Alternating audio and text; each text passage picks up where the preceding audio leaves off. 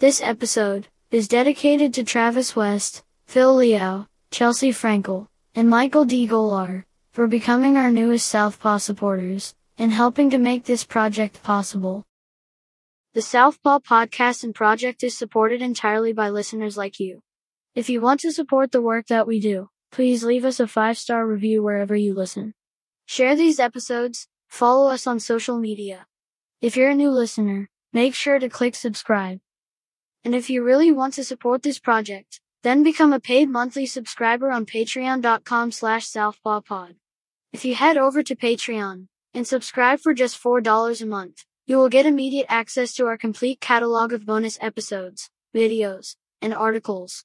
The more supporters we have, the more time we can dedicate to the show, which means more bonuses, such as classic fight commentary, transcripts of interviews, building a liberation martial arts online curriculum, and most important of all, hire and pay for staff. If you can't support us monthly, you can also do one-time donations at ko-fi.com slash southpawpod. We also have t-shirts and sweatshirts to not only flex the show, but your own moral compass. By supporting us, you're not only helping us grow, you're also helping us stay and keep this project running. We can't exist without your support. Thank you. This is Sam. This is Avery. And this is Fight Study.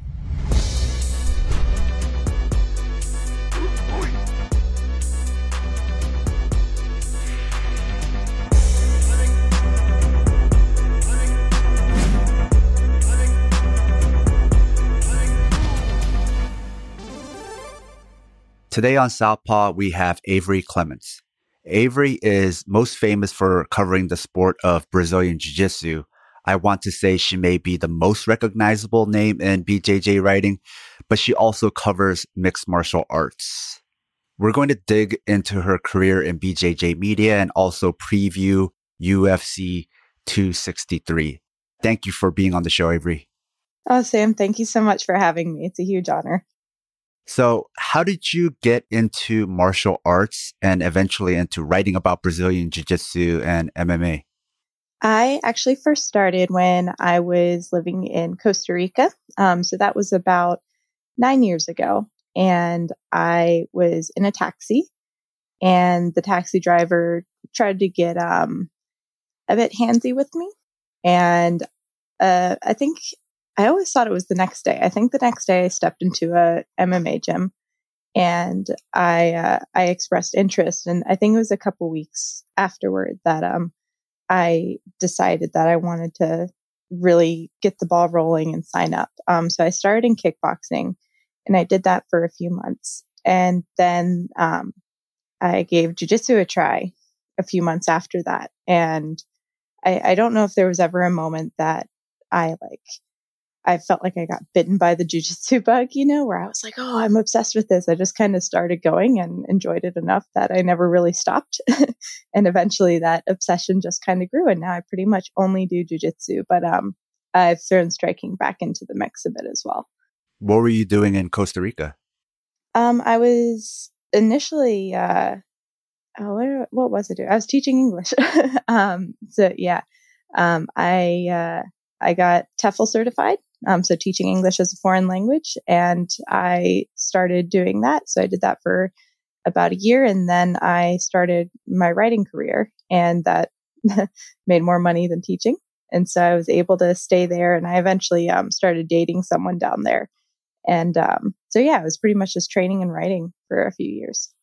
It's interesting how a lot of people, when they first start martial arts nowadays, they start at an MMA gym and whatever they start taking first, maybe it's not even an MMA class like you, they start in kickboxing. And for others, I've seen people where they start in Brazilian Jiu Jitsu, but the first thing they start out with is not the thing they stick with. I know a lot of people who started in Brazilian Jiu Jitsu. I would say most of the people who are obsessed with Muay Thai I know started actually in Brazilian Jiu Jitsu and then they fell in love with Muay Thai. For you, you started in kickboxing first and then got drawn into Brazilian Jiu Jitsu. So oftentimes it's like the first art you try isn't going to be the one that draws you in. And I think that's something for people to remember that it's not permanent. you don't have to think of it like a marriage where you're like, okay, I have to from day one do all the research and figure out the martial arts I'm going to love. No, you just try it and then you try different arts and then you see the one that speaks to you. Yeah, exactly. Um, and I, I think my uh, journey with that was, I guess, interesting for me because I actually wanted to start doing Krav Maga because, you know, I knew nothing. I just wanted to do self defense. Um, you know, I wanted to, you know, not get assaulted. And um, that didn't match up with my work schedule. And so I started kickboxing.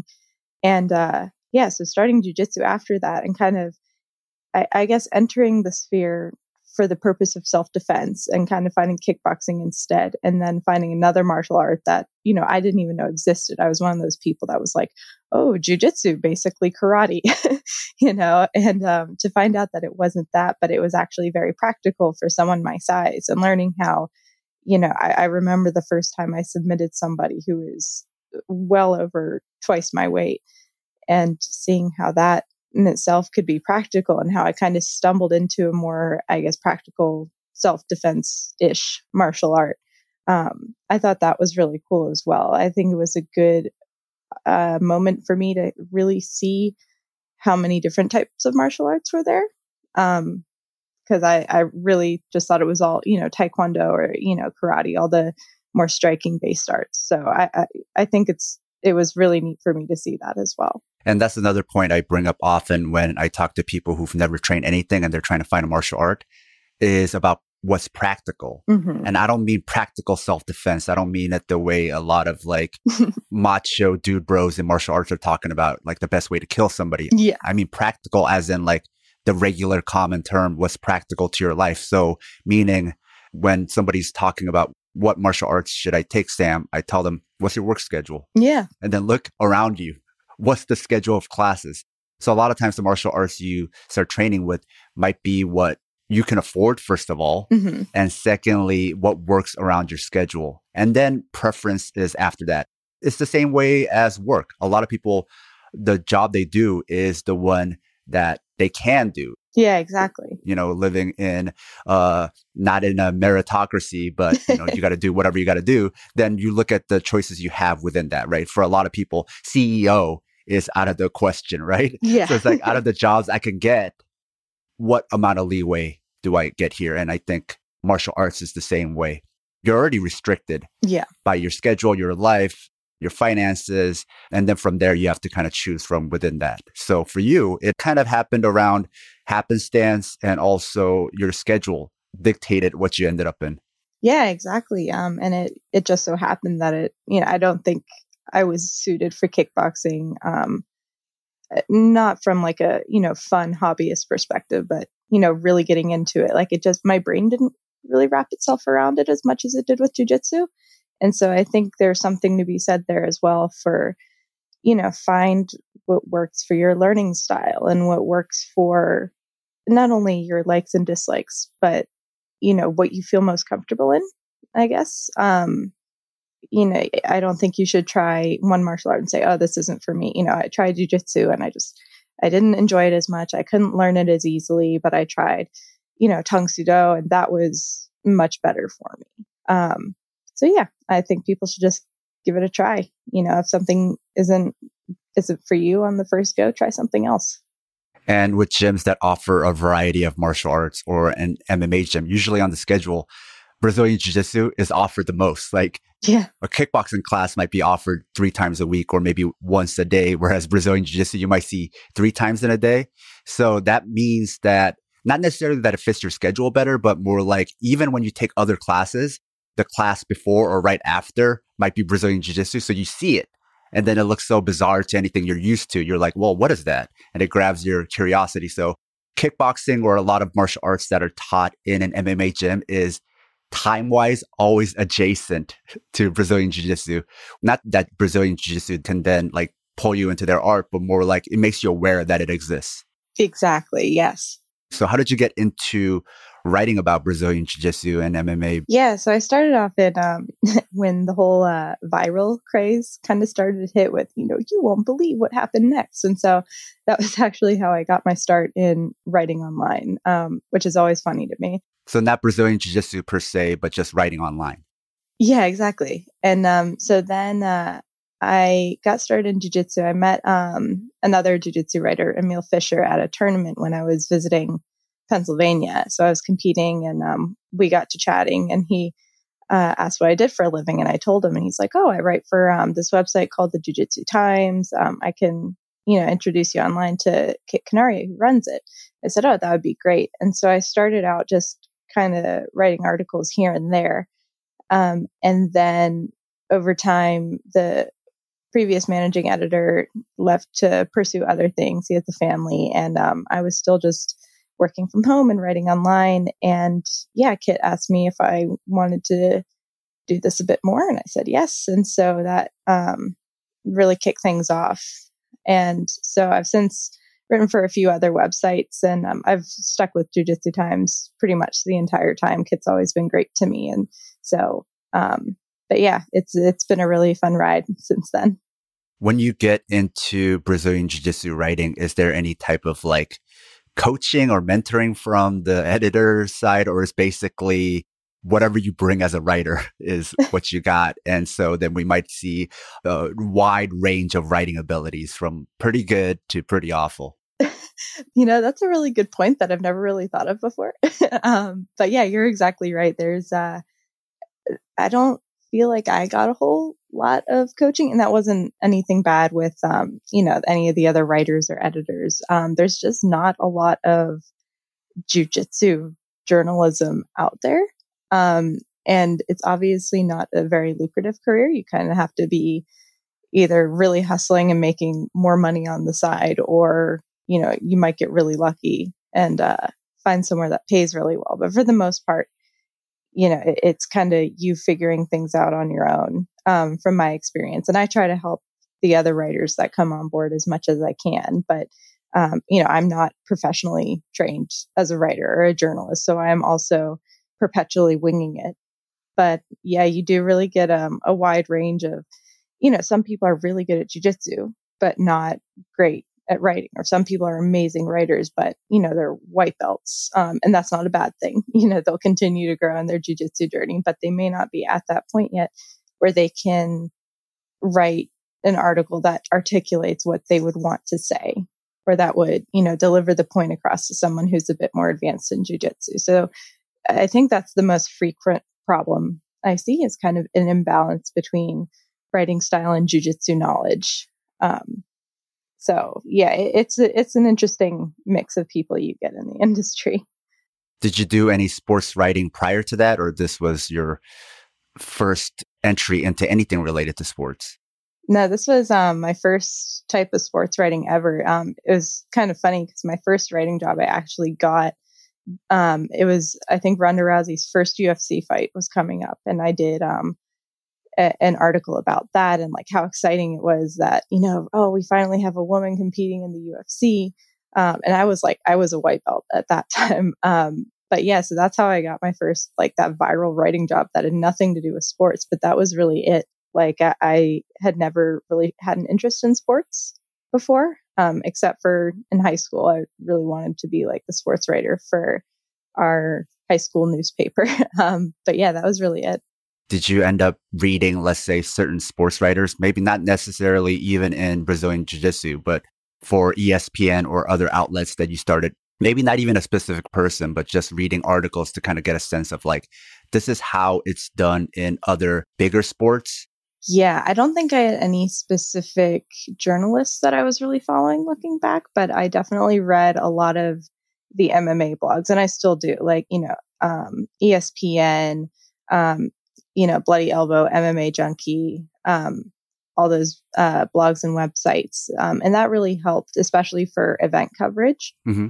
Uh, just getting kind of the flow for, okay, like here's how you give like a play by play write up, or here's how you cover these things. So, um, yeah, I don't know if I had a specific journalist that I was following, but I definitely wanted to learn more about how the sport was covered because you know you're watching it and you see what's going on but putting that on paper or you know on a screen whatever is is an entirely different skill. Yeah. Even if you're a good writer quote unquote in a general sense right? Like let's say you're even an english major or you did a lot of writing as far as essays or did well in school for that or even got a postgraduate degree in it. It's not necessarily the same skills you would need for mixed martial arts or any combat sports because a lot of covering combat sports, and I'm including Brazilian Jiu Jitsu, you have to put into words physical things you're seeing. So there's a part of the writing that's describing movements and techniques, right? You're giving like a verbal or written play by play. Even if your article isn't, you know, a play by play thing, you have to add some of those elements. And I don't think any writing class really prepares you for that. You have to just learn from reading other people who are doing it. And you're like, oh, that's how you do it. And that's how you kind of mix it into the paragraph. Yeah. Um, one of the biggest challenges that I have and that I still have, you know, like I'm obviously always learning. Um, but there's so much repetition in MMA and jujitsu um, in terms of, uh, you know, like how many different ways are there to say he punched the other guy? Uh-huh. You know, um, and when that happens over and over and over again, um, and especially in those matches where you know nothing else is going on, or like, oh, they just you know fuck for grips the entire time. You know, how do you make that not even just exciting. Like making it exciting is like um, a whole extra step, but like creating enough content to have an article that wasn't just they fought for grips for five minutes, the other guy pulled guard and time ran out. You know, um, so that has definitely, I think, been a challenge that I don't really anticipate and that you may not find in other sports as much. We all go through a honeymoon phase in BJJ where we think it's uh, utopia. I call this the cult period some stay in the cult, and for others, the scales start to fall from their eyes. So, when did the scales start to fall for you? That is such a good question. And I think about it all the time, actually. And I have a hard time picking a specific moment, but I think it happened somewhere between blue and purple belt. Um, and again, I don't think it was like a specific, like, oh man, the sport isn't what I thought it was. You know, I thought it was this beautiful, amazing place where, you know, everybody's equal on the mats. Um, and I think that culty phase for me was like at its peak around probably like early to mid blue belt. Um, but I think it was when I started getting closer to my purple belt. Um, and actually when I started getting more known in the jujitsu writing sphere that I, I think I kind of started to see uh, I guess the worst of some of the behaviors in martial arts. Um, at least, and I, I, shouldn't even say the worst because, um, like I obviously have not seen the worst or experienced the worst of it, but I think that's when I started to see like, oh, there's, you know, there are a lot of creepy people in this sport. There's a lot of sexism, like all the things that would directly affect, um, I guess a woman in the sport, specifically me, a white woman in the sport.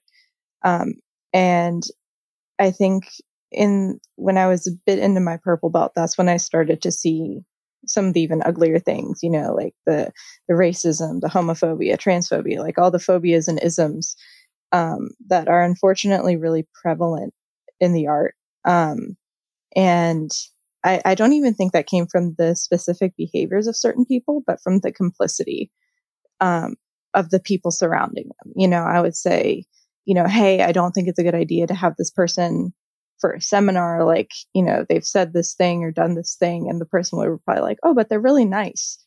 like, I'm like, well, yeah, they, they are really nice, but like they also did this. Yeah. Like, yeah, but like they were so cool. Like we had dinner and they were really chill. Like, yeah, they're they're super chill. They're super friendly. They're super nice. They also did this thing.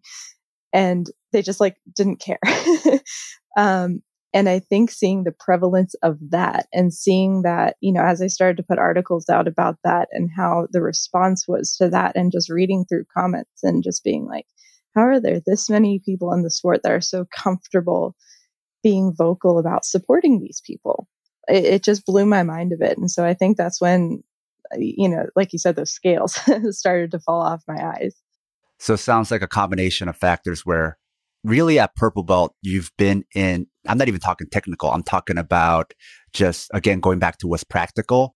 You've trained the art long enough. So you've had enough time in the art where you've met enough people. Mm-hmm. Like by blue belt, you know, like 10 people mm-hmm. and they all are other blue belts and they all love it just as much as you. And then there's white belts that reminds you of how you were when you came and they're just as fascinated. So you could live in this kind of bubble. By purple belt, you've not only trained long enough where you've met a lot of people that have come through your gym, but you've probably been to seminars, been to other schools, met people.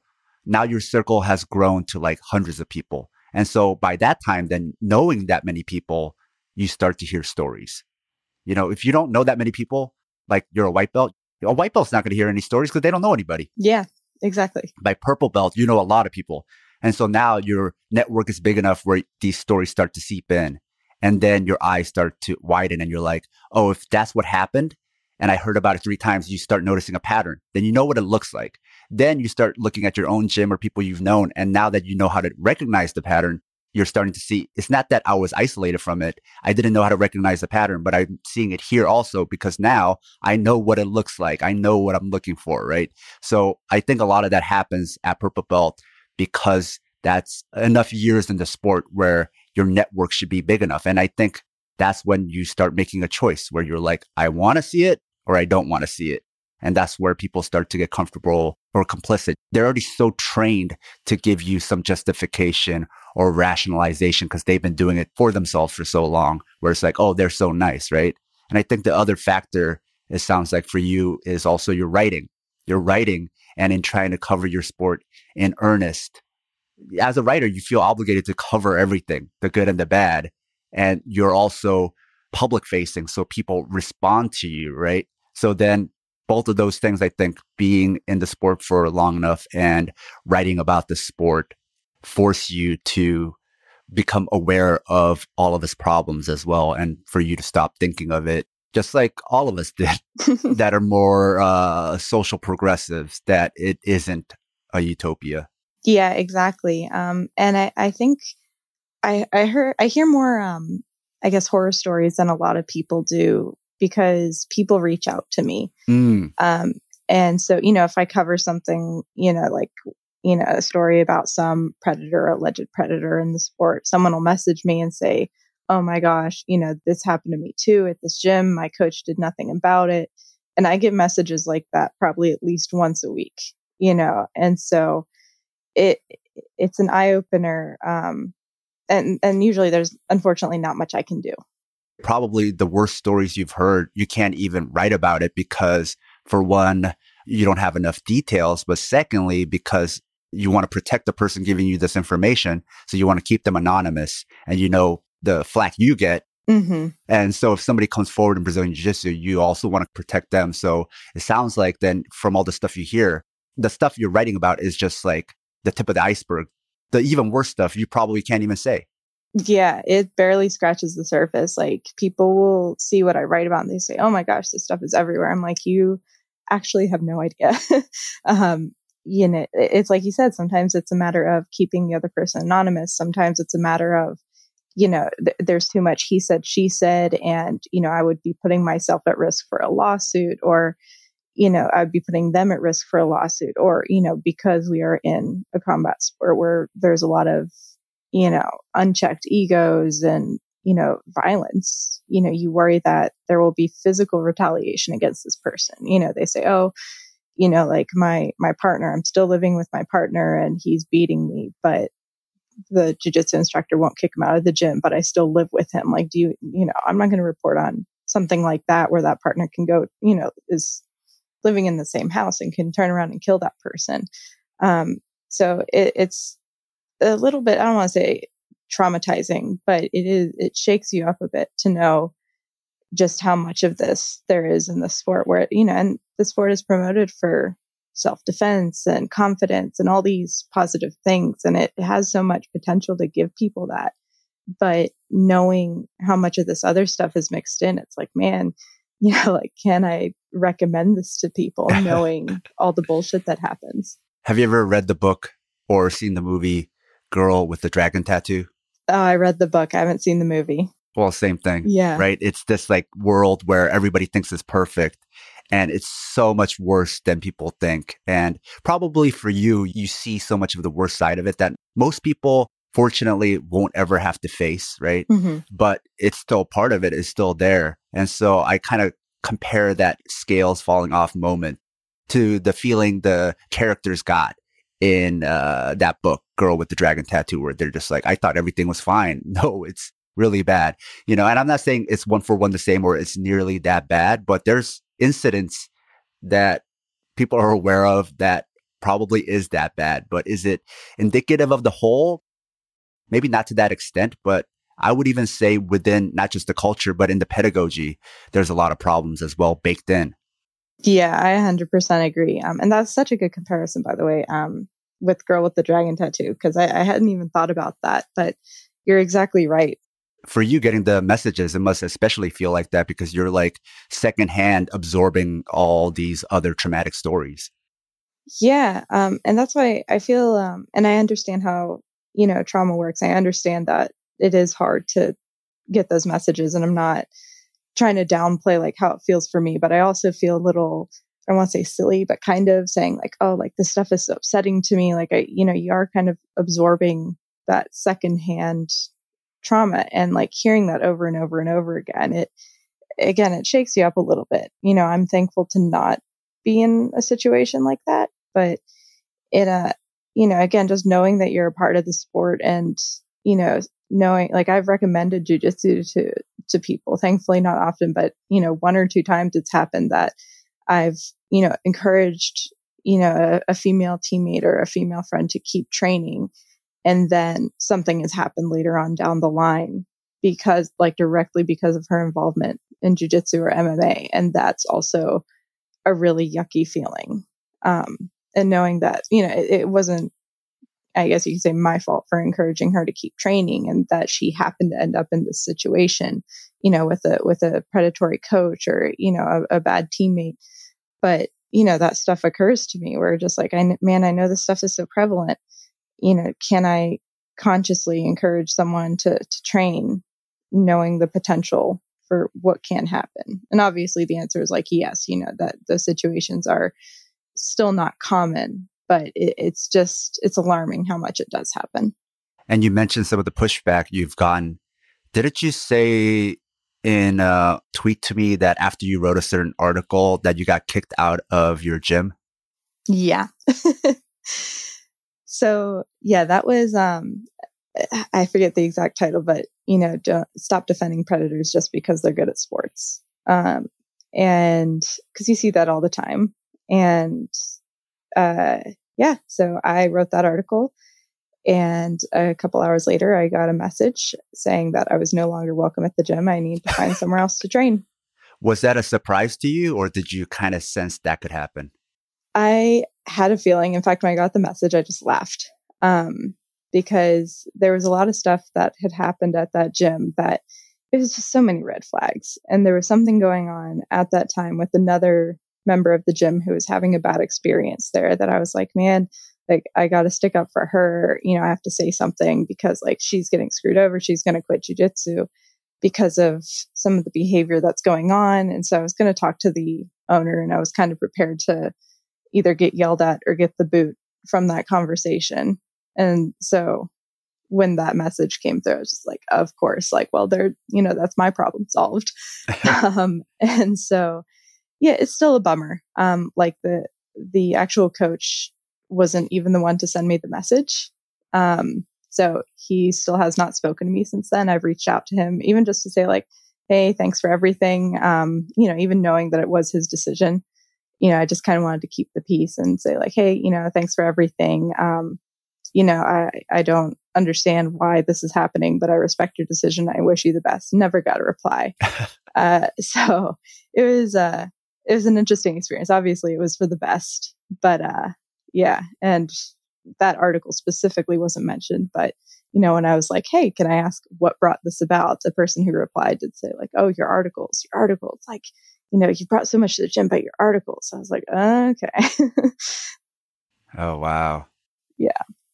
And you're in a difficult situation because you're a writer and you also train and you want to stay a writer and cover the sport and not get shut out you have to, I guess, sometimes swallow your pride and make peace with people that you probably don't want to. Yeah. Um, I'm, I'm lucky that, uh, Kit, who owns Jiu Jitsu Times, is pretty cool when I'm like, hey, I don't want to interview this person or, you know, I know they're really good at jujitsu, but like I just don't feel comfortable giving them unnecessary media attention beyond like, hey, they they're involved in this match or they won this match. Uh, but in the general sphere of things, there's definitely, you know, I have to present myself a certain way and, you know, make sure I'm getting along with certain people. And some people I'm just like, no, like I, I don't care how famous or well connected you are. Like I, I don't like you as a person. I think you're bad for the sport and I'm not going to give you that extra attention. Um, but yeah, in, in, the general sphere of things, you know, like when that happened, when I was kicked out, like, you know, I was, I was really worried about how that would affect my reputation in, in the area, like in the local area. And thankfully it really hasn't. Like there are definitely a few gyms that were so closely connected that I'm like, uh, like you probably got a different side of the story than what actually happened, or I probably wasn't painted in the best light. And if you're going to take that without reaching out and asking me about it, like that's on you, you know, and I'm not going to try to start this, you know, war by giving my side of the story and bad mouthing somebody.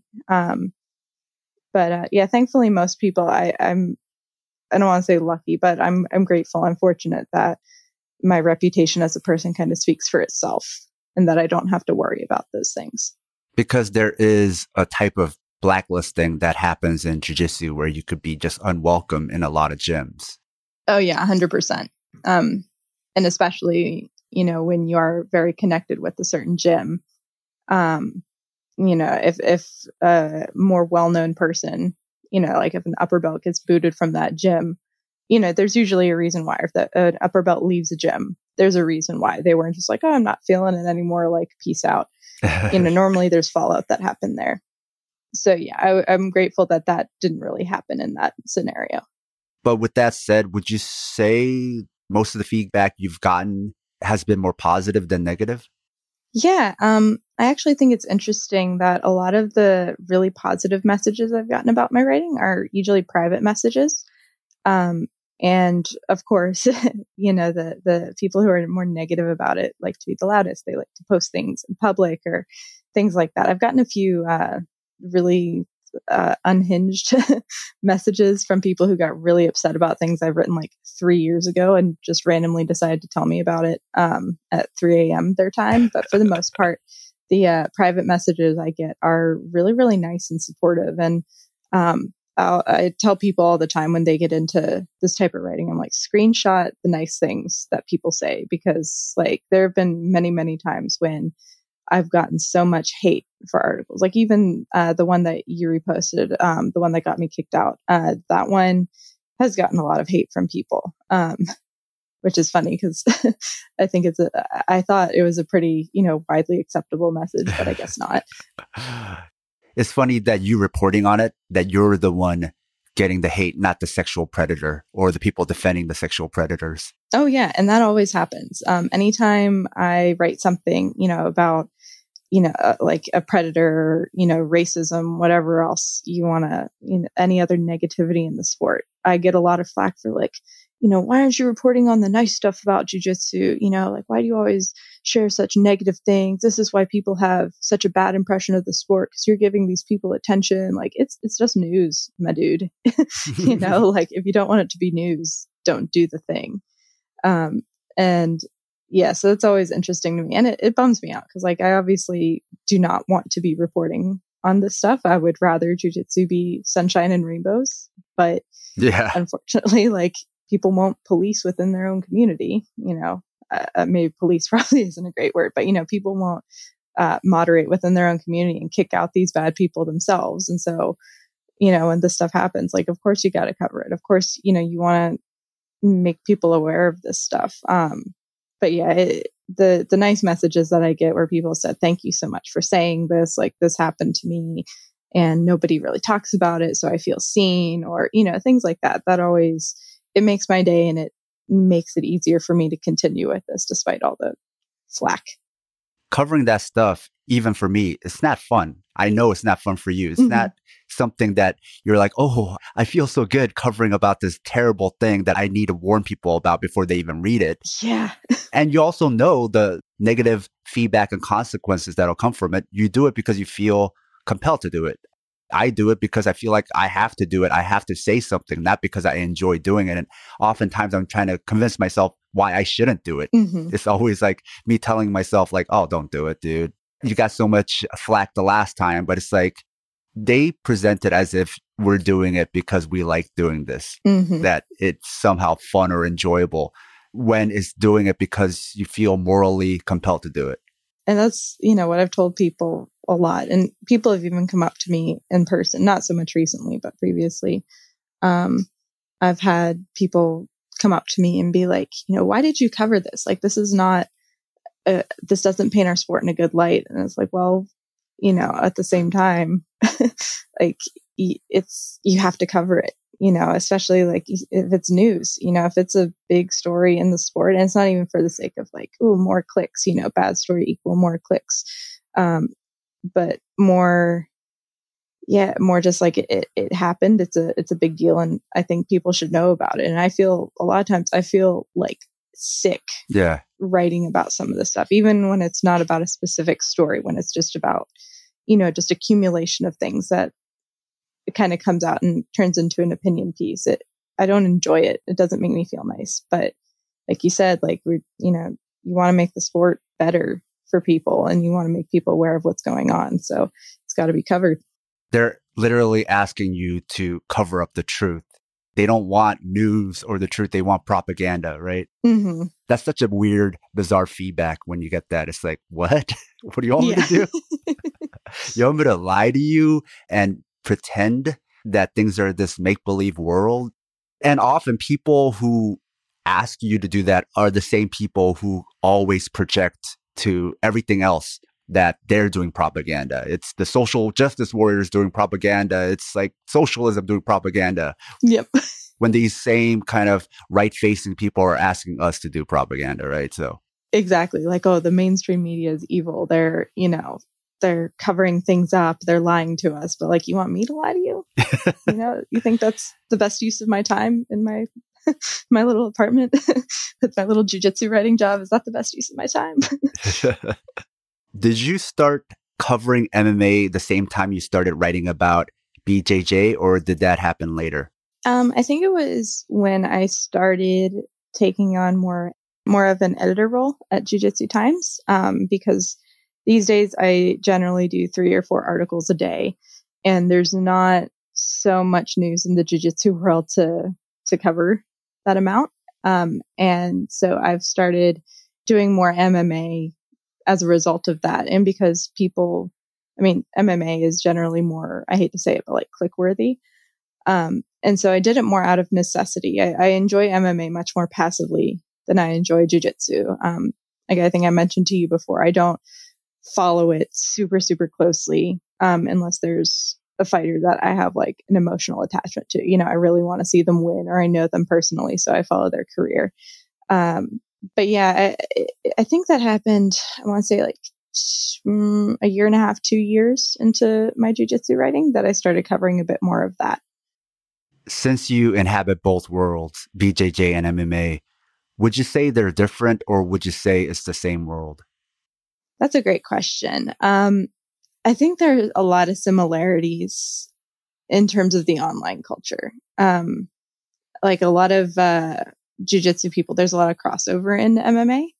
I think the main differences would be jujitsu also has kind of that, um, I guess, that more traditional culture entwined within it. Uh, not so much, I guess, in the more nogi oriented sphere, but the people who are big, you know, IBJJF purists, um, I feel like there's a bit more of that in the jujitsu sphere. But again, I'm not so deeply entrenched in the MMA world that I can confidently say that that doesn't exist in MMA as well. I'm sure it does, but um, yeah, I, I, I see a lot more of um, the the illusion that jujitsu is all about like honor and respect and Mm, you know all those things that you hear when you first start jujitsu, what you assume it is as a martial art. I see a lot more people really clinging to that in jujitsu, where I think a lot of MMA and you know, and I guess more nogi sub only jujitsu. Um, there's a lot of people who are just big on um, you know, the violence of it, and they they enjoy that a bit more, and they're a bit more okay with it being rough around the edges. So I think that's the biggest difference I've seen. which do you prefer covering?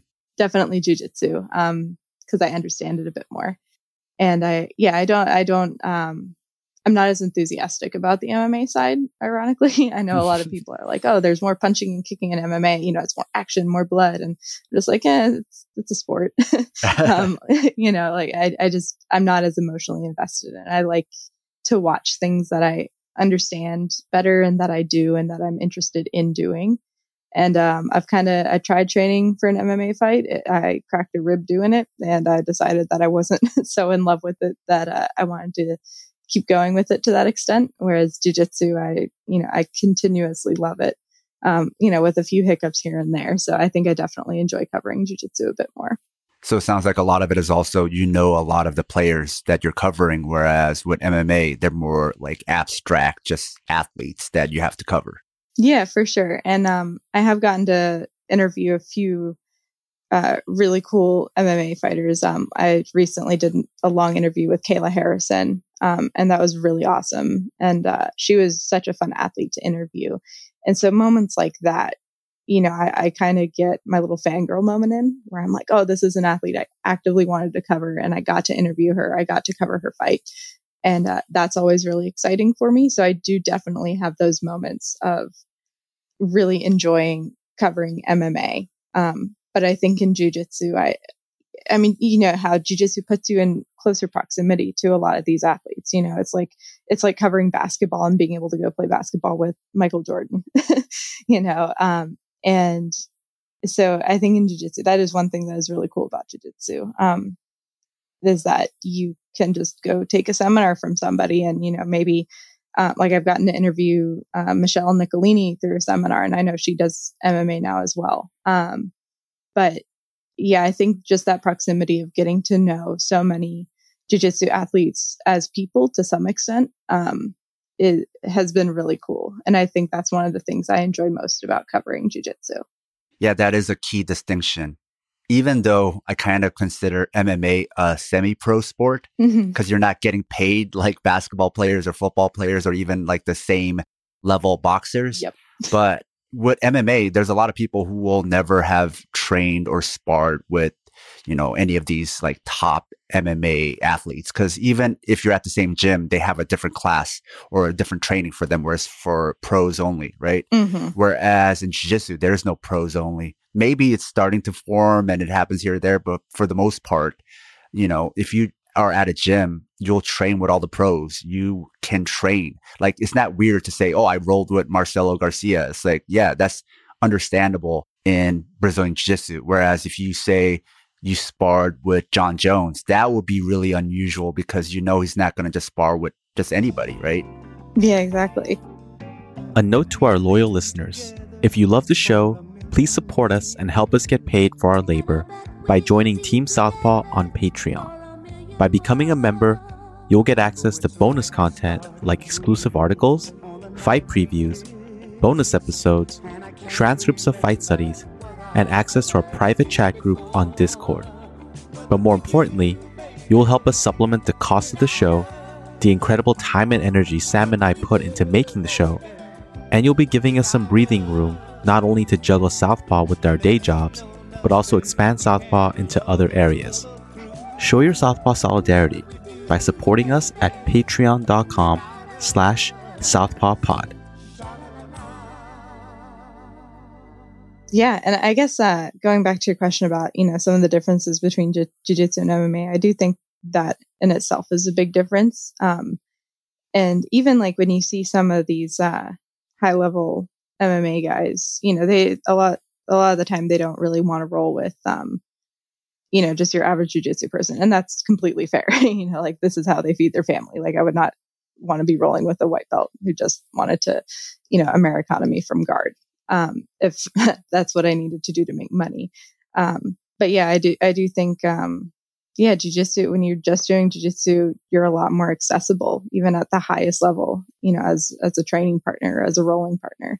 So I always find that very interesting. Yeah. And it comes with this pros and cons. I think because it is so exclusive in MMA, you're not going to get the same hero worship. Yeah. Or cult of personality in an MMA gym because you're separated from that MMA fighter. So I think they have less access to be a potential predator. Whereas with Brazilian Jiu Jitsu it's the good and the bad. That proximity, that accessibility is cool that it's a little bit more flattening and you could train with whoever, but that cult worship will still exist. And so then they could be in a position where they might wield that power in an inappropriate way. And now they have access to victims as well. So I think we've seen both sides of that, the good aspect of that permeability and the bad aspect. Yeah. And I think one aspect of that as well, um, that I've seen a lot of, and this is kind of, again, going back to your question of like, when did those scales start to fall off? Um, you know, I think when I was an earlier blue belt and I was getting to meet all these big name athletes and, you know, I was getting started in my jujitsu writing. So a lot of people wanted to talk to me because they wanted, you know, to make their names even bigger. Um, I started to see, or I, I guess I started to have like my own little fangirl moment of like, these are the top people in my sport and like they want to talk to me what like they're being nice to me and i think a lot of people um, get that as well. And that's another downfall of that proximity. Um, you know you go take a seminar from somebody and you know they're nice to you and they take a photo with you. And so you're like oh they must be a good person. And a lot of these people are like you know oh i took a seminar with such and such and now i'm ready to fend them to the death online. You know, like even though they said that, you know, homeless people should die or whatever else. Um, and so I think that's another downfall is you, you meet somebody and you have enough proximity to them to be like, oh, I've rolled with them a couple times. But, um, you know, they don't know that person as a person. They just know them as, you know, a brief training partner or as a, you know, somebody who taught a seminar. And then they think they know them backwards and forwards where, me, like, I think it just plays into that hero worship a bit that you mentioned. Yeah, because if a white belt or just somebody your level, just a regular person who trains Brazilian Jiu Jitsu as a hobby, if they're nice to you, it's not going to stand out in your mind because mm-hmm. they're supposed to be nice. Like normal people should be nice to each other. Whereas if somebody you elevate or have hero worship over, if they act even a little bit nice to you, you put up magnifying glass on it. You highlight it in your memory. So it stands out so much more when it should be the same. Like people being nice to each other should be normal. But you treat that normal, just kind of social convention as being exceptional. And then you use that and put it under this magnifying glass to say, see, this is proof how great they are and how nice they are and everything you're saying about them is false. When it says more about our expectations and really about how strong that cult is because we take what should be just normal and things we don't remember throughout the day. People are nice to us all day just normal throughout the day and none of it stands out. So the fact that this stands out, what has already happened? We've already been snake charmed. We've already been like, uh, you know, mesmerized. And that's the problem is even before they're nice, the fact that we're already willing to take anything that they do that normal people do all the time as exceptional. And that's how we walk into the door of their seminar is already the problem.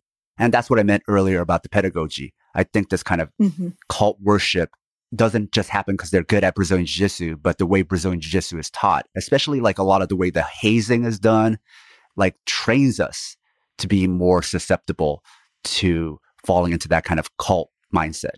Yeah, I completely agree. Um, and what I've noticed, especially um, looking back when I was newer in the sport and the way people would really hype up the the instructors who were giving seminars. Um, and it, it, like it's so easy to be like oh this person was a world champion. And like you know you and i know that's really cool but like there are a lot of world champions but you you blow it up so much in people's minds especially these newer practitioners that they go from like oh i'm going to learn a seminar from somebody who's really good at the sport someone who i can really learn from. And it gets hyped up so much in their mind to like i'm meeting i'm meeting a celebrity you know um and to be fair, that person is kind of a celebrity in our sport, but like no one would recognize them walking down the street. You know what I mean? Unless they did jujitsu. Um, and so I think, you know, that's another aspect of it. It gets hyped up so much. Um, and these, these people who are really just ordinary people who are, you know, a bit better at jujitsu than the rest of us, um, they, they get hyped up to, like you said, this, this cult status, this celebrity status.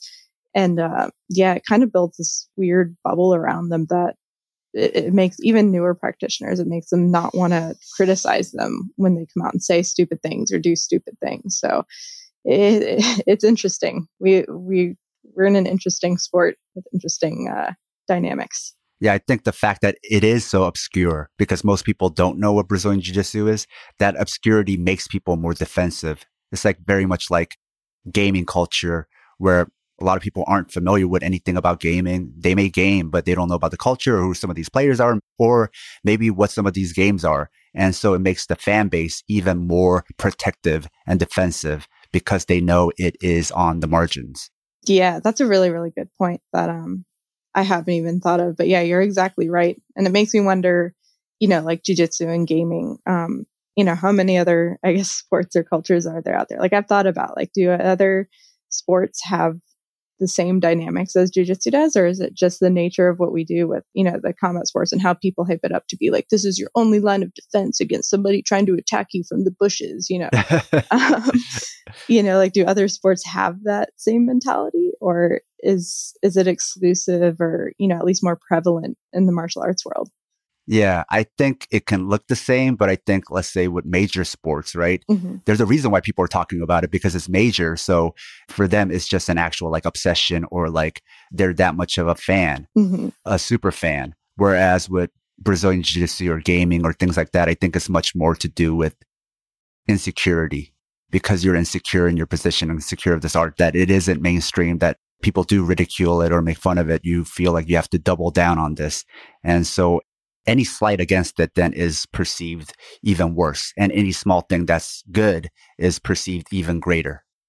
Yeah, that's a really, really good point. Um, and again, I think there's some, I guess, elitism because of how jujitsu and other martial arts are hyped up for their self defense purposes or, oh, yeah. Um, things like that. Like there is a sense of like, oh, I'm not just playing baseball. You know, I'm not just learning yeah. to hit a ball with the bat. I'm learning. To, I'm learning how to kill people with my bare hands. Yeah. And I definitely like 100 percent kind of fell into that trap um, when I was a bit, I guess you could say, younger in the sport. But um, yeah, there is this weird sense of elitism where, you know, you, you kind of get picked up, you know, you go to a family gathering and it's like, oh, how's your little karate thing going? But, you know, it, I guess it's like that um I don't want to say like nerd mentality, but just like, oh, but like I have the super awesome skill that you don't even know about. Like, you know, th- there's this weird elitism that happens with it as well. The obscurity means that I'm better than you. Yeah. Because it's not for everybody. But really, we're pretending like we somehow like got selected to be in this special club when they'll take the money of anybody. They want people to come in. They want everybody to be able to sign up. So there was no like initiation process. It's not like Naruto's like ninja society where it's only for the special chosen one. it only ends up the small group because it's not that popular, not because there was some gate that kept normal humans from trying it. So I think again, it's just all this rationalization and justification to justify that you're doing this obscure sport that isn't for everybody that a lot of people don't find interesting. And I'm sure a lot of it comes from the fact that uh, you know, jujitsu attracts a lot of people who weren't necessarily super athletic their whole lives. I wasn't, you know, like I was bullied so bad in track that I quit and then I found jujitsu. Um, and so, yeah, I think there also comes that rush of being like, oh, uh, nobody ever said I was going to be good at a sport, but you know, now I'm good at pajama wrestling. And, um, you know, so yeah, it, it's just, it's very interesting to me to see the type of people that come in. Um, sometimes interesting in a bad way and sometimes in a good way. A lot of lone wolves. Oh yeah. You know, and that's why like the wolf imagery is so popular in Brazilian Jiu-Jitsu, I think, because it's like people who specifically hated working with other people and hated team sports. And maybe that comes from being bullied or not. And so then because that becomes a funnel for so many of them, they also get to create and influence the culture and also have that chip on their shoulder where it's like, I'll show you. You don't even know. Now I can kill you. I can kick your ass, Mr. Bully that bullied me in junior high or high school. Yeah. And that's always so interesting to me because there, there's a lot of people that come in and they use that for good. You know, like uh, a lot of people like to say, like, oh, jujitsu you know will will make you into a better person and like i don't think that's true at all you know like if you're if you have that ugly stuff you know within you beneath the surface jujitsu is going to bring that out you know if you were a bully all along then that's just going to come out whether or not you realize you were bullied you know maybe you were bullied but now you have that you have that anger inside you and now you have the physical abilities behind it to bully other people. Like that's going to come out in jujitsu. But if you were, if you had a negative or a positive experience earlier in life and you now have jujitsu and you use it as, you know, something to empower other people and to use it as a tool to bring out the best in other people, like that's just as possible. But there's a lot of people who think that it's making them a better person. And all, all it's really doing is turning them into who they would have been if they you know, knew how to enact violence upon other people a bit earlier in life. Yeah, that's a good point. It's very interesting to hear women describe Brazilian Jiu Jitsu versus men. It almost sounds like they're describing two different things, right? Yeah.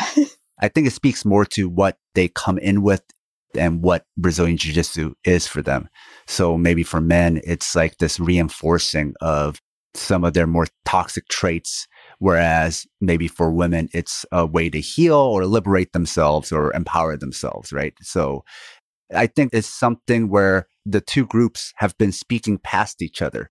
Maybe women are more aware that that's how men talk about it, but men are more oblivious that women talk about it differently because it means different things. I think in general, this doesn't mean everybody, but broadly. Yeah, that's a really good point. Um, and I, I do feel like the I don't want to say the bullying, but there there is definitely negativity and elitism and superiority that comes in um, to the women's jujitsu culture as well. It just manifests a bit differently. Like um, I've seen a lot of, I guess you could say, mean girl culture in jujitsu. Like you know, obviously, um, you know, at this point in my journey, I you know I want it to be for everybody. I want to bring women in, but there was definitely a time, probably like early blue belt, when I was the highest ranked woman in my gym. Um, and I don't think I was ever mean, but I definitely had that, um, I guess you could say like an instinct somewhere in me, like a little ugly voice that was just like, you've worked so hard to get here. Like you're not going to just let any, any girl come into the gym and think that she can, you know, flirt with the boys and, you know, earn the same respect. Like it was very, like it, it was just that culture that's ingrained in a lot of women from, you know, elementary school, you know, from what you see in the media, just that, you know, gatekeeping, exclusionary type of thing. And you see that a lot even now. Like I've met um, female black belts um, that I was just like, what are you doing? Like, why, why aren't you happy with the fact that there are some women in your class who are like a bit more giggly or having fun that aren't taking this as something that like oh like you have to be respected by the men you know like they're just kind of doing their own thing and enjoying the sport in the way that they want to um or you know who cares if this woman's walking in you know maybe she's got fake nails for the time being you know those will have to come off as she continues but you know like if she's a bit more you know girly and feminine presenting than other women in the gym like it there's just a lot of weird gatekeeping there and it's it, it's similar. I think the root of it is similar to the kind of bullyish, um, you know, hyper masculine stuff that happens in men's jujitsu culture. It just manifests very differently. And it's still putting men at the top. Oh, yeah, exactly. So it's still an extension of that misogyny. 100%. It's, you know, it's either trying to fit in with the men or, um, you know, saying, oh, like I, you know, you have to make the men think of you a certain way. Um, it, you're exactly right. Like it's all rooted in that misogyny. Yeah, because they're still the barometer. Exactly. Very good point. So let's talk about UFC 263, which is headlined by the middleweight title fight between champion Israel Adesanya and Marvin Vettori. This is actually a rematch where Adesanya won the first fight by close split decision, and there's actually a lot of rematches in this card. So, what are your thoughts about Marvin Vettori, Israel Adesanya, and this fight? I really enjoy Izzy as a personality and as a fighter. Um, I, am really excited for it. Um, and I, I, think there's an interesting, I don't know if you want to say contrast, but Vettori is a, you know, jiu-jitsu brown belt. Um, he's got more, definitely more submissions, uh, on his record than Izzy does. And I think it would be interesting to see you know, I think Izzy's been hyped up a lot now that he's gotten his purple belt in jiu-jitsu. I don't think he will actively want to go to the ground, but I would I would actually like to see what he could do from the ground. I don't think it's going to go there, but um, I, I would really like to see that happen personally. Yeah, Adesanya has had problems with southpaws in the past, not only in his first fight with Vettori, but also with Kelvin Gastelum. that'll be interesting this time around if he's able to adjust to that because it seemed like he had a hard time the first time around. And it's something actually going back to jujitsu, people don't think about. People think that jujitsu is an ambidextrous art because we drill everything both sides, but actually people do have preferences. So sometimes I'll roll with somebody and I'll say, Are you left handed? And they'll be like, You're the first person who ever asked me that. And it's like, because I'm looking for it.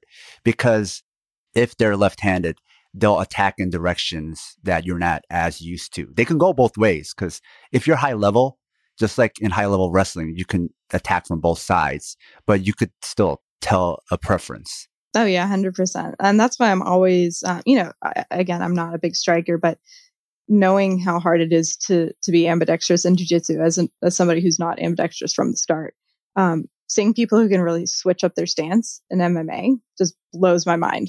You know like i struggle enough with left and right you know when i'm just doing pad work and to see how people can switch it up and that's such a, a cool skill to have but um also just to get used to somebody used to fighting someone who's southpaw when you yourself are you know orthodox i think is is a crazy skill on its own Vettori also has a style where he doesn't bite on feints because he's constantly trying to lead and attack. And I think that's less about his strategy, but more about his personality because everything I read and see of this guy, you know, especially in interviews, he just seems like he has a bad temper. so instead of like, oh, this is a possible strike, I should cower or I should back up. He doesn't care and he's just going to keep coming forward. And even like listening to some of his teammates talk about him, they just say that's just how he is as a person. He'll just kind of rush in and come forward without being intimidated. Yeah. How do you think that's going to go against Israel Adesanya? I noticed that um, against Jan Blachowicz, that Jan did bite on the feints, but instead of biting and like backing up or whatever, once Jan realized, oh, this isn't really a strike, I'm just going to come forward. And that worked really well against Adesanya. And I think Marvin Vettori, if he doesn't even have that hesitation that Jan Blachowicz had, I think he'll do even better. But with that said, Adesanya is, even without the feints, he's such an accurate striker. It might not matter. Yeah. Like against uh, Paulo Costa, it didn't matter. As Paulo Costa was coming in, he just lit him up. So even if you get past the feints, you still have to deal with the accuracy of his striking. Yeah, his striking is terrifying. In rewatching the fight, I noticed uh, if you completely ignore Daniel Cormier's commentary, the fight is a lot closer, especially than I remembered. Mm-hmm. I watched it again without the sound, especially the first round, and I'm like, wow, that's a really close round. But when I listened to it, especially from Daniel Cormier's commentary, I thought like Adesanya had clearly won and dominated, but it was not like that. And so when it went to a split decision, it made a lot more sense. Even if they're not a striker, but a lot of like fighters to martial artists. And I think you could relate to this. There's an aesthetics to martial arts, whether it's striking or grappling. So we have a soft spot. We have a bias for pretty technique. Yeah. So whether the technique lands or not, we remember the pretty ones more than the ones sometimes that land but don't look as pretty. And actually, Marvin Vettori is a very good striker, but it doesn't look nearly as crisp or just as elegant, let's say, because I think Israel Adesanya just being a longer person, it almost looks like ballet. Just everything looks longer and more like bird like, right? Like it just has this grace to it. Yeah. Because of that and the way he uses his length. Whereas uh, Marvin is a little bit more like uh, stout and it looks a little bit more compact the way he moves, right? So if you watch that first round without the commentary and just count the strikes, they both hit each other about the same number of times. But Israel Adesanya's striking just stands out more just because, you know, when you train martial arts, you just like those techniques more. You know, I sometimes wonder about that with uh, just how things are scored in general. Like when you watch a even a Brazilian Jiu Jitsu match, and it goes to a ref's decision and you're like, how did this person win? You always think the ref is wrong. And maybe sometimes there is like bias with the refs, especially because they're part of the same association or whatever it is. Mm-hmm. But also, what are we looking at? You know, like sometimes I think my teammate won, but did I think that just because they're my teammate? Or maybe it's not even a teammate, it's somebody I watch on YouTube and I really like their style. Yeah. So am I judging them just for style points? Like one of those things that you score just on aesthetics, like gymnastics, like you get a 10 from my card for how pretty it looked, right? Yeah. Fighting isn't about that. It's about effectiveness. So I think also with Adesanya, he draws in all of us, whether you're more into grappling or more into striking, draws this bias that we have where we just like pretty martial arts. And so we always think he's winning. Like with Blachowicz, Blachowicz was outlanding him, but a lot of people didn't know that because we were just so mesmerized by Adesanya's movements. Yeah, and I, I think especially um, for this fight, not only with the the specific styles, you know, where Vettori does appear a bit more, I guess you could say scrappy, you know, where he's always pushing forward. His movements look a lot. You know, he's not. He doesn't have that lankiness that Adesanya does. Um, and like you said, Izzy's more precise. You know, he he looks just majestic. He's like this giant athletic swan. Um, but I think people also are like, I know I'm guilty of this. Like I'm drawn to Izzy just because of, you know, like his, his personality, what he projects as a fighter, you know, he's just, he's fun to follow. He's fun to watch. Um, and, you know, even though Vettori does have that more like, I guess you could say aggressive personality that he kind of projects in interviews and things like that, I think there is definitely I think a lot of people are going into this fight with bias towards Izzy. Just you know, just everything about him. He's he's he looks like an action hero. You know, he he fights like an action hero, and I think a lot of people are really really uh, uh, biased towards him because of that, which may definitely come out. When we score in our own minds watching a fight, I think that personality they project, if we like it, we put that into our calculus of scoring, right? Mm-hmm. And also their body language. Mm-hmm. Adesanya is very good at always looking like he's winning and that he believes is winning the round, right? Yeah. And so we start getting convinced that he was winning the round as well. I think even in the first Vettori fight, that became a factor. So let's say somehow Vettori does win. There's going to be a lot of upset people out there because if he doesn't finish, people will remember Adesanya as winning. Yeah, that's a very good point. Next, we have the flyweight title fight between champion Deiveson Figueiredo and Brandon Moreno. Another rematch. The first one was one of the rare UFC draws, but one judge did give it to Figueiredo because you could say it was a draw or you could say Figueiredo won, but it would be, I think, harder to say Brandon Moreno won. But in the first fight, the areas that he had the most success in, I think, was just cardio and volume, but also on the ground. Watching Moreno's jiu-jitsu doesn't look like MMA jiu-jitsu. It looks like watching a guy who's really high level jiu-jitsu. You know, like MMA grappling has this kind of bread and butter style. It's like one or two moves and then you go for a submission. It's kind of like double legs in MMA where it's just a blast double where high level wrestlers come in and they don't just do a blast double. They're chaining stuff together. Yeah. And so even like some of the good grapplers for MMA, they're not chaining stuff. Whereas Moreno, he looks like a jiu-jitsu guy. He looks like somebody who could have been winning tournaments and maybe he did.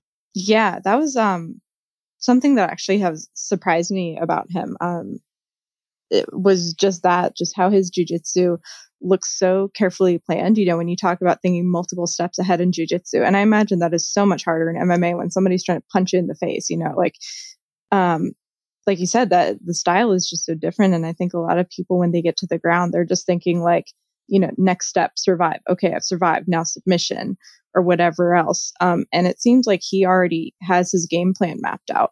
Um, once the fight goes to the ground, which I think makes him such an interesting fighter, um, not just from a jujitsu perspective, but just in general. Because, like you said, we don't see that a lot, um, and it it always just it looks so clean, you know, like it looks like he just has such a plan that it just flows together so nicely when he's on the ground. Figueiredo is much more of a club and sub guy where he kind of clubs you and rocks you and then looks for a submission. Yeah. You know, I think there's a difference between being a submission artist, like somebody who's really good at the finishes versus just being a good grappler. I know a lot of jiu-jitsu people, especially like in the lower belts, who are really good at certain submissions, like really good at triangles or arm bars, but they're not really good at recovering guard, passing guard, sweeping, any of the other stuff. They're just a submission specialist. And I think Deiveson Figueiredo has more of that style of just looking for a finish rather than being able to do all the other aspects of grappling at the same high level. Yeah. So you cover the sport of Brazilian Jiu Jitsu. And so you know firsthand how much the high level sport has been evolving as far as like the way the grappling game looks, especially Nogi hmm and the moves that are being done and like the grappling system itself, like the guard system, the leg lock system is all changed. So sport jujitsu, gi or no gi today looks very, very different than it looked five years ago. How much of that are we seeing filtered into MMA? No, that's a good point. And um, I definitely think that a lot of what we're seeing more in sport jiu-jitsu, especially when it comes to things like leg locks, um, it seems like a lot of MMA fighters are a lot less hesitant to go for those now, um, especially when you look at, you know, one championship. Obviously, we see people like, you know, Garry Tonon um, coming into that promotion and um, using their jujitsu skills and their submission skills um, in that sphere. But I think we're seeing more leg locks. I, I've been seeing a lot more um, bendy stuff, like you know, rubber guard um, in MMA. Um, so yeah, I think you know with gyms like 10th Planet, you know, there's a lot of um, fighters who come from 10th Planet gyms now, um, and seeing how I, I guess that you know more sport jujitsu aspect is coming into it. There, I, I do feel like the way it's evolved is not that we're seeing less of more traditional grappling and you know those fundamental submissions you know triangles arm bars all that stuff. But i think we're also seeing a lot of fighters who are capitalizing on the fact that their opponents don't understand things like leg locks or you know like i said rubber guard things like that. Um, and so i think they're being a bit more creative with their jujitsu which is interesting. They're not just focusing on their bread and butter and they're not afraid to go for you know we've seen a few buggy chokes now um you know things like that. Um yeah I, I just think the creativity and the grappling side of mma has been upped in the past few years. Can you explain what the buggy choke is for people who don't know what that is? oh man not very well to be honest with you. Um but it's basically a, a what the heck type of choke. Um it happens basically from the bottom um, and the other person's on top and they usually think they're about to to pass the guard but the uh, the person on the bottom kind of grabs their own leg and it, it, it looks very strange it doesn't look like it should work But they're not in a guard position, right? It looks like more like struggling to maintain a guard or recover a guard or a desperation move. yeah yeah exactly like it looks like they're like that looks how like how i look when i'm trying to you know get out of side control and like desperately get you know half guard or full guard or something like it looks like a transition to um i guess a different guard almost like it looks like they are struggling and then all of a sudden you're getting choked. So i've had it done to me a few times and uh, i've not yet been able to do it on anybody but the one thing I do think that people in the past were better at was recovering guard and preventing themselves from getting mounted or escaping the mount. Whereas now people are really good at, in general, at framing and getting up and creating scrambles.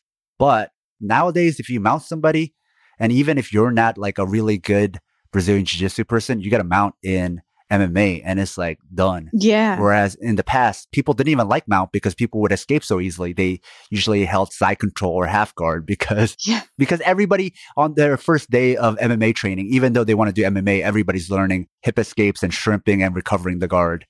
So I think the emphasis on getting up has made people in MMA today worse at those basics that people used to be good at.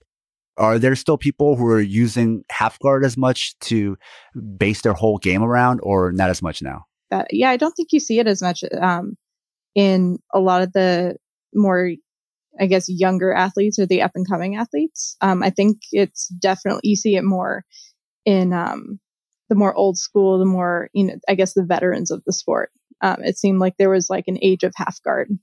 I think also because the athletes today, even in sport jiu-jitsu, are like much better trained, like not better trained in jiu-jitsu, but much better trained as athletes. So they're much better conditioned. They're doing things outside of just training Brazilian jiu-jitsu. So they're just quicker, more athletic, and also better cardio.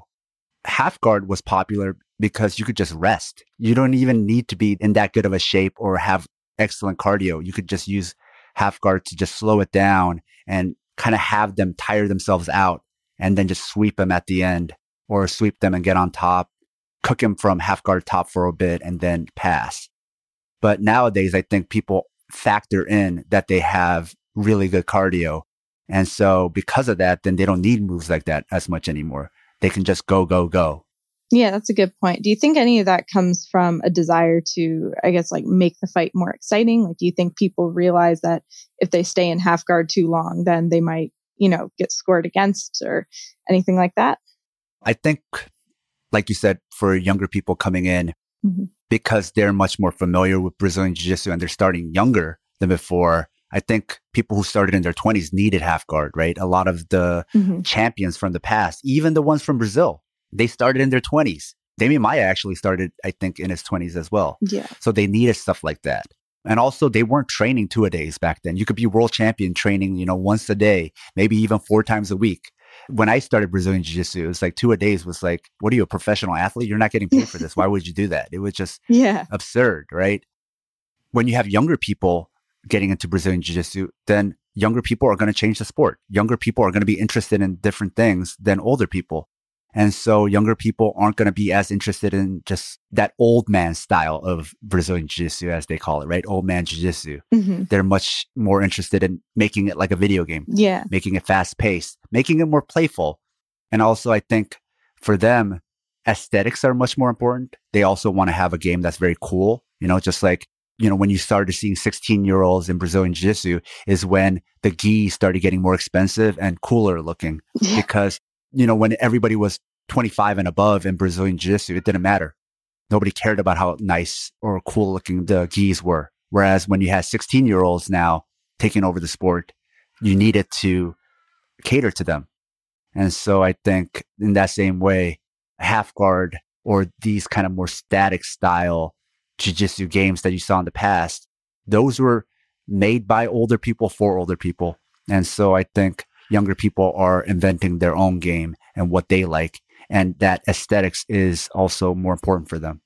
Yeah, I've seen it. Again, I haven't been in jujitsu for terribly long. You know, it's been under 10 years, but even since then, you know, I've seen it evolve so much. Um, you know, both like within gyms and outside of it, you know, seeing what's popular and, um, you know the the difference in styles between somebody who's doing who's been doing it for 15 years versus you know 10 years versus even 5 years you know like the the stuff that some of these blue and purple belts are coming up with. I'm like what the heck? Like why didn't i learn that at the time? Um so yeah it, it's very interesting to me how quickly grappling tends to evolve and all the differences that you can see. One aspect of mma grappling that's been changing that i don't know has followed over to sport jiu-jitsu is a lot of times, even though the back is exposed, they won't take the back initially. They're still going to constantly break them down onto their side or onto their back over and over and over, you know, doing more leg rides and wrist rides until they're exhausted. And not only exhausted, but mentally wilted. And then you'll see somebody like Khabib jump on their back and choke them out. Have you seen any of that transition over to sports jiu-jitsu where it's not all about all paths have to immediately go to the back? yeah, now that I'm thinking about it, um, I, I, do see, I think, a lot more opportunities to take the back that are kind of just ignored. Um, whereas before, like you said, I think it was just instant. Like if you can see the back, you can take the back, go take it. Um, but yeah, I think now people, I've, I see a lot more people almost forcing people's like their opponents back to the mat so they can spend more time in side control or transition to mount.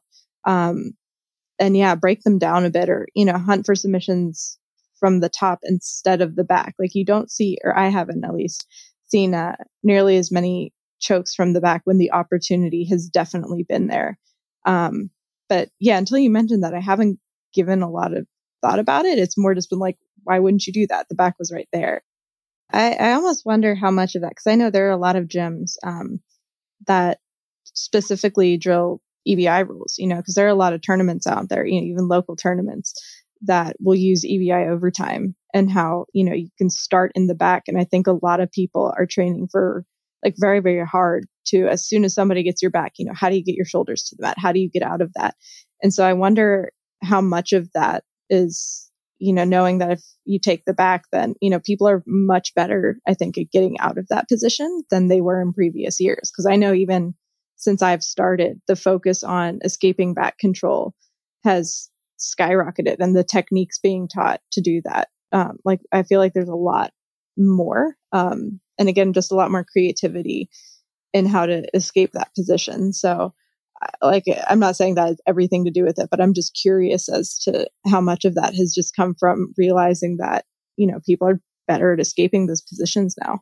Mm. Yeah, that's the thing that people don't realize when they create tournament rules is it creates the conditions in which people will train under, and then that creates the type of jiu-jitsu for that era or going forward, right? Yeah. The IBJJF rules determine the game of Brazilian jiu-jitsu. And now Eddie Bravo's rules to try to smash IBJJF rules is actually now just becoming the new condition that people are learning how to train under. And it's also dictating how people train.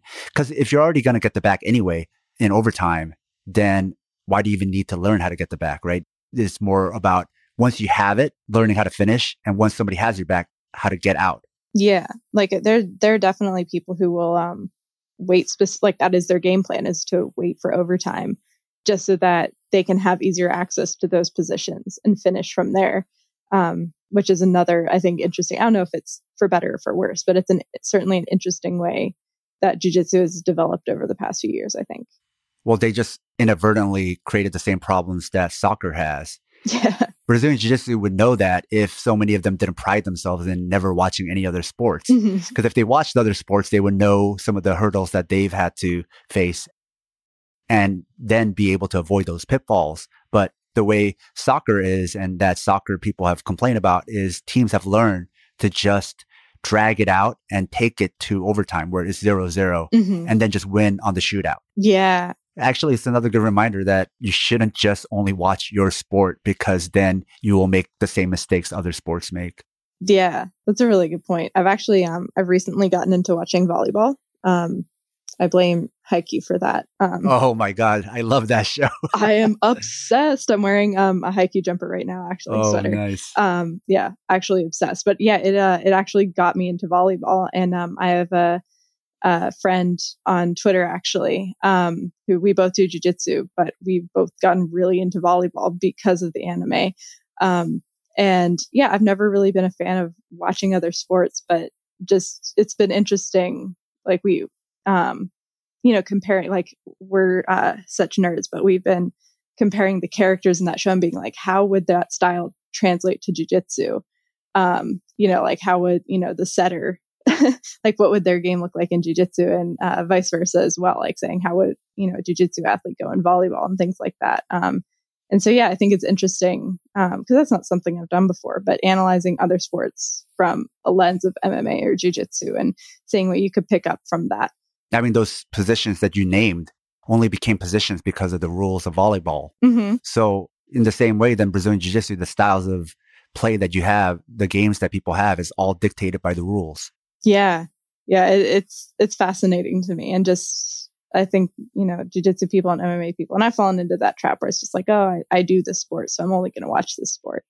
Um, but yeah, like opening your mind up to other sports, I think can can be beneficial. You know, and like you like you said, seeing how the rules affect different positions and how they affect your style of play as well has been very interesting. Yeah. So those EBI rules and trying to make it more exciting might also in some ways inadvertently create a stalling style of game and everybody's looking to get to the shootout. Yeah. Yeah. Um, and I, I think we've seen that in uh, Submission Underground. It's been criticized recently for that. Um, you know, where where the athletes were just waiting for overtime to capitalize on that. Um, but yeah, it's a double edged sword. we get more jujitsu, but then sometimes people just wait for overtime. Yeah, I mean, people ultimately just want to win, right? So yeah, if your main thing is to win, then you have to think about what are the avenues you're leaving open for winning. I think a lot of times, like people don't test these ideas out because I think, like I said, they're not watching other sports and a lot of these ideas might have been tested out in other sports. So mm-hmm. it goes back to the weakness and the problems of being lone wolves is they didn't like any of those team sports. Uh, their whole thing is like, I'm just about jujitsu going back to that elitism. So then they're constantly reinventing the wheels that have been invented by other sports and then making the same mistakes those other sports have made needlessly, even though they've solved it. Brazilian Jiu Jitsu is still trying to figure it out for the first time because they don't want to learn from anybody else. Yeah. Going back to our conversation about Brazilian Jiu Jitsu, it's interesting that there's going to be a light heavyweight fight between Paul Craig and Jamahal Hill because it's, it's a classic striker versus grappler match. And Paul Craig is like a submission specialist for light heavyweight Mhm. only because light heavyweight is really bad at submissions, which kind of makes me wonder somebody like Jon Jones, can you consider him the greatest of all time if he's in a division where people can still do that kind of jiu-jitsu and still win a lot of fights? It's not a very good division. yeah. That's a good point. I guess you don't really see people grappling at the the level that he is, at that um, Paul Craig is. Like a lot of his fights, he was getting beat up and then he fell and then they got into his guard and then got submitted by nothing even like interesting. hmm shows you where MMA grappling is at depending on the division. Like that could never happen in any of the lighter divisions. Yeah. Um, and I think, yeah, Paul's just like really good at, um, like we're talking about like the bread and butter fundamental jujitsu. He's not doing anything special. You know, he's just, he's good at what he does. He knows what he's good at. you know, like he, he knows how to do submissions from guard. Um, and yeah, like you said, that division just isn't very strong with, with grappling. You see a lot of strikers. Um, but yeah, it's funny how, you know, stuff that you, you think like, oh, it's just, you know, it's just guard and then triangle, you know, Yeah. Th- that's, that's nothing special. That's nothing creative. That's not necessarily like ultra mega highlight reel stuff, but it's working because these guys don't see a triangle coming or don't know how to escape it or, you know, don't know like, oh, I'm in someone's guard and it's good. What do I do from here? That's why in a lot of ways the old school versus new school jiu-jitsu argument is stupid Mm-hmm. because people training now are just so much better Mm-hmm. in general than people of the past. Not in every aspect. I gave the example about mount escape or different things like that. In general, they are because they're used to submitting and beating people who know how to do Brazilian Jiu Jitsu. Whereas people of the past, even like when I started in the 90s, so much of how good you were was a lot about being able to submit people who don't know anything about Jiu Jitsu. Mm-hmm. I was often like grappling a karate guy, you know, or like a kung fu guy who walked in the door. You didn't have higher belts. So being able to submit somebody who can't recognize an armbar or a triangle coming and feeling good about yourself about that is a lot different than somebody who knows is coming and still able to catch it on them anyway. And so that is a generational difference. So people who got their black belt by mostly submitting people who didn't recognize those things is not nearly as impressive as people who were able to submit people and be people who've been training since they were 15. Yeah, that's a that's a good point. Um, and I think we are, you know, obviously now that jujitsu is becoming a bit more popular, we're seeing uh, more jujitsu guys breaking into MMA, or you know, MMA guys focusing more on jujitsu. You know, you do get a lot of matches where, or fights rather, um, where I, I guess um, I've been seeing more of people anticipating some jujitsu moves before they happen. Um, you know, where they're thinking a few steps ahead, but yeah, like uh, like you were saying, in some divisions, like that, that just doesn't exist as much. Um, but yeah, it, and it's interesting how um, some some people's jujitsu is just so good that like you don't see. I mean, we see that on the the mats all the time, but you definitely see that in MMA as well, where you know somebody thinks they have good fundamental jujitsu, but the other guy, I mean, the other guy's just better. Like it's as simple as that. Yeah, I think especially in the past, you didn't really need to think that many steps ahead. Yeah. It wasn't like that. it was more about like toughness and like really trying to force that armbar or just being able to take it, you know, even though they saw it coming. hmm A lot of muscling, a lot of strength. hmm Or you cooked them. It wasn't like thinking 12 moves ahead. hmm I think that's more of a thing that's happening now. Yeah, hundred percent. All right, this was fun, Avery. Yeah. Thank you for coming on the show and chatting with us. Oh, thank you so much for having me, Sam. Like I said, it's a huge honor. I'm a big fan. Where can people find you and your work? Um, best place to find it now is just on the Jiu Jitsu Times website. Um, you can follow us on Facebook. Uh, we have an Instagram account. And uh, yeah, if you just go to the website, you'll find a lot of my stuff there. If you want to follow me, it's just at BJJ Avery. Um, my Twitter is mostly just incoherent ramblings, um, sometimes about jujitsu, sometimes about anime, sometimes about whatever dumb thought decides to rattle around in my skull. Um, but uh, yeah, I'm always happy to chat with people about jujitsu or anything else. Now that's the show.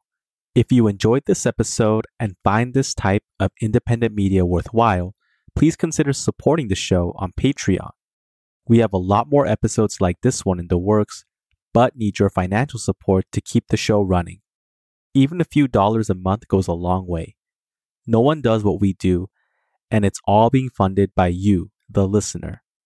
In return for supporting us, you'll gain access to lots of bonus content along with our private Discord chat. Even if you can't support us, there's a lot of free bonus content there as well. We also have an online store if you want to show your Southpaw solidarity by wearing our swag. You can find all pertinent links at southpawpod.com.